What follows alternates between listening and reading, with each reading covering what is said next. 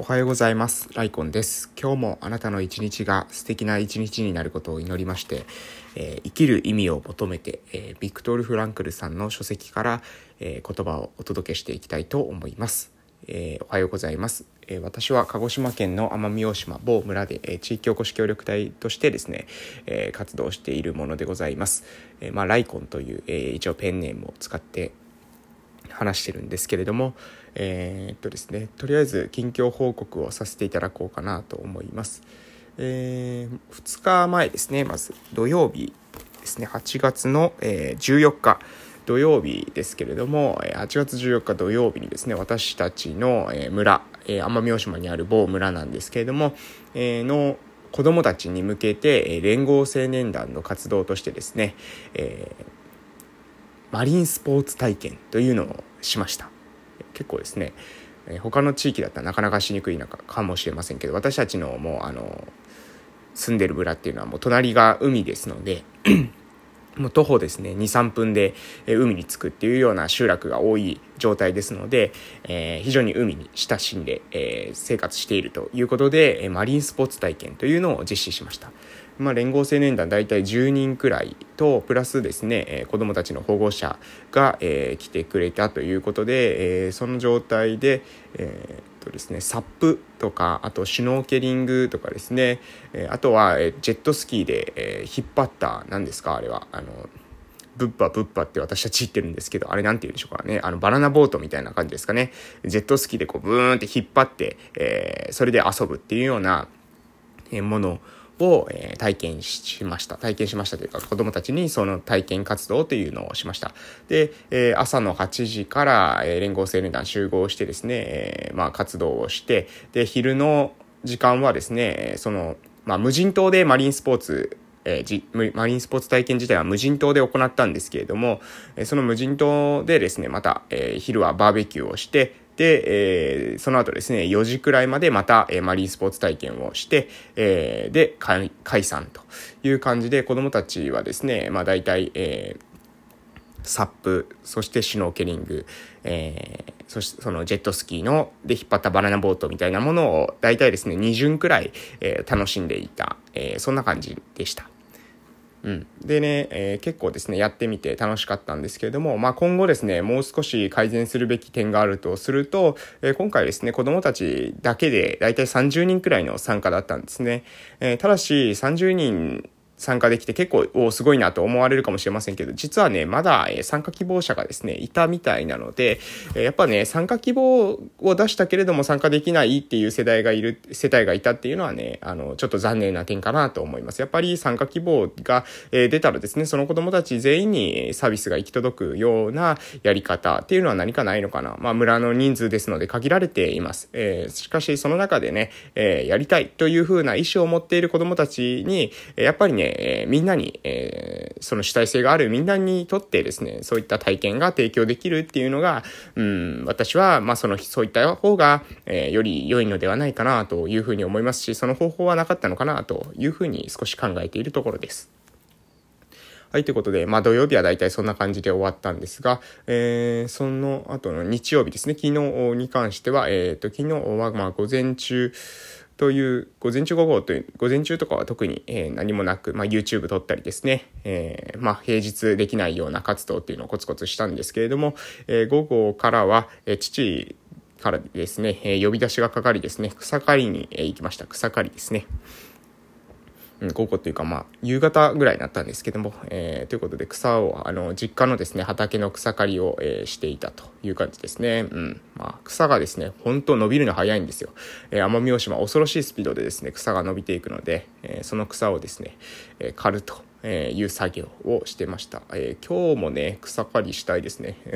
家の、こう私が今住んでる、私実家に住んでるわけじゃないんですけど、私の家の前が結構広場になってるので、そこの草刈りもしたいですし、えー、私たちがですね、まあ、え農リハ連携、農業とリハビリテーションの連携といって、え使ってる場所もですね、草が生えてきてるので、そこもね、えしたいなと思っています。そして、えもうちょっとです、またですね、あの、農リハ連携で使える、えー、農地っていうものが、えー借りれたので、えー、そこはですね、そこの耕しをちょっとね、あの、そこはちょっと機材、重機じゃないと耕せそうにないので、そこの耕しをお願いしていて、そこがもし耕し終わってるみたいだったら、そこの種まき、えー、まあね、あの、一旦牧草とか、え、を植えて、まず、牧草っていうか緑肥ですね、緑肥を植えて、植えようかなと思ってるので、えそこがまずあの終わってるかどうかとかをチェックしないとなというふうに思ってます。はい、えー、まあ、そんな感じですかね。で、まあ、日中の活動としてはですね、えーと、月水金に、えー、読み聞かせを行ってます子どもたちに、えー、読み聞かせ、えー、朝の8時から9時の間。で、その後も宿題するっていう子は残って、まあ、午前中くらい、1杯くらい、えー、残ってするっていうような感じですね。で、私は、あと、何があったっけ今日？ああ、そうですね。保育園、保育所の方に行って、えー、子供たちの、えー、言語訓練に向けた評価っていうのを行っていくということで、意外とですね、やることいっぱいありました、ありましたという感じですね。うん。まあそんな感じで日々、えー、いろんなことやってますので、毎日ですね、違ったスケジュールになるっていうのはね、なかなか私には合ってるのかなというふうに思っておるところです。はい、ということで、えー、そろそろですね、えー、半分時間が過ぎましたので、えー、生きる意味を求めてビクトール・フランクルさんの書籍の中からですね、言葉を引用してお届けしていきたいと思います。じゃあ、えここから行きましょうかね。じゃあ行きます。今日の社会について少し考えてみよう。今の社会はほとんどすべてのありとあらゆる欲求を満たし、また楽しませてくれる。ただ一つ、生きる意味への欲求だけは例外だが、いくつかの欲求に関しては、むしろ社会の側が作り出したものだという人もいるかもしれない。それでも私たちはこの豊かさの真っ只中にいて、この豊かさにもかかわらず、意味への欲求だけは、なお満たされないまま残っているのである。私たちの社会がどれほど豊かであるかは、あるのかは物質的な豊かさとして示されるだけではない。余暇の時間という形でも示される。このこととの関連で、ジェリー・マンデルの言葉は耳を傾けるに値する。マンデルは次のように言う。テクノロジーは私たちが持っていた生きるための技能を使ってみたいという欲求を私たちから奪ってしまった。だからこそ自分自身のために努力しなくても生きるいけるよ、生きていけるように保障してくれる。社会福祉という制度を私たちは発達させた。テクノロジーを駆使すれば、全国民のたった15%の労働力で、実際は全ての人たちの欲求を満たすことも可能になるだろう。しかし、このことが実現したとき、私たちは次の2つの問題に直面することになる。一つは、どの15%が働くのかという問題。そしてもう一つは、残りの85%の人たちは自分が不必要な存在になってしまった事実と、それに続く生きる意味の喪失感をどのようにして解決していくのかという問題である。この問題に関してロゴセラピーはすでに多くのことを語ってきた。しかし、おそらくロゴセラピーは20世紀のアメリカに向けて語ってきたことよりもはるかに多くのことを21世紀のアメリカに語っていかなければならないだろう。と。はい、えー、以上でございます。うんえー、ジェリー・マンデルさんのですね、えー、言葉というものを、まあ、お伝えしたかったんですけども、その言葉が出てきた文脈っていうのを、えー、知ってほしかったので、ちょっと前のところから読ませていただいたというような感じです。うん。えー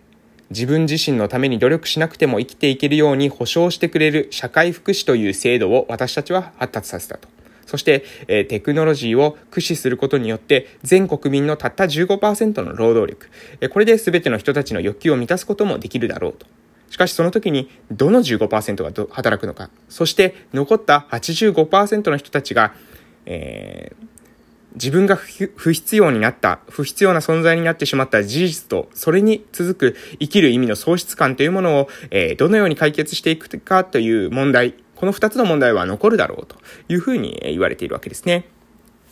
で、えー、まあ、非常にですね、鋭いご指摘を、えー、されてるなというふうに思います。私たちがですね、この社会が豊かになる、社会保障が充実して、社会福祉が充実して、えー、そして、え、テクノロジーが進歩していく。このことによって私たちはですね、最小人数で最大の、えー、効力、効果を出すことが可能となってきています。効率化とも言われるかもしれません。しかし、その効率化の背景に、えー、隠された、え、意味の、意味への、えー、喪失感ですね。意味。えー、効率化されたこの社会で、えー、非効率な、えー、側になってしまった自分という存在が、えー、果たしてどういう意味があるんだろうかというふうに考える、そういった苦悩をする人もこれからですね、増えてくるんじゃないかというふうに、えー、言われているんじゃないかなと思います。うん。まあ、あの、本当にですね、この生きる意味、うん、ここに関してですね、皆さんはどういったふうに捉えられますか？えこれはですね、もしかしたら気づかない方が幸せかもしれませんね。そんなことを何も考えずに、えただ日々を、え過ごして楽しいというように生きていければ、えそれだけでもしかしたら幸せなことなのかもしれませんけれども、私はですね、どこかで必ずですね、この、え生きる意味という問いとですね、えぶつかる瞬間が来るんじゃないかなと思ってます。それがまあ私の場合は、え20代でぶつかっているわけなんですが、えそうではなくてもですね、50代とかですね、60代、70代、もしくはもうあの、死ぬ直前とか、そういった、え時になって、え生きる意味っていう問いにですね、ぶつかる人もいるんじゃないかなと思います。えー、20代でですね、ぶつかった私が、これからですね、どういった風に自分の中でもね、生きる意味っていうものを、え、探していくのか、探求していくのかっていうことにですね、え、ついてですね、まあ、興味が、えあるところですということでございます。えまあ、今のところはね、短期的には目標が今定まってますので、えそこに向けて、え今日も一日ですね、活動をしていきたいなと思います。それでは朝の読み聞かせ教室に私は行ってきますので、この辺で終わらせていただきたいと思います。これから今日というあなたの素敵な一日が始まっていきます。また夜の放送でお会いしましょう。それでは、いってらっしゃい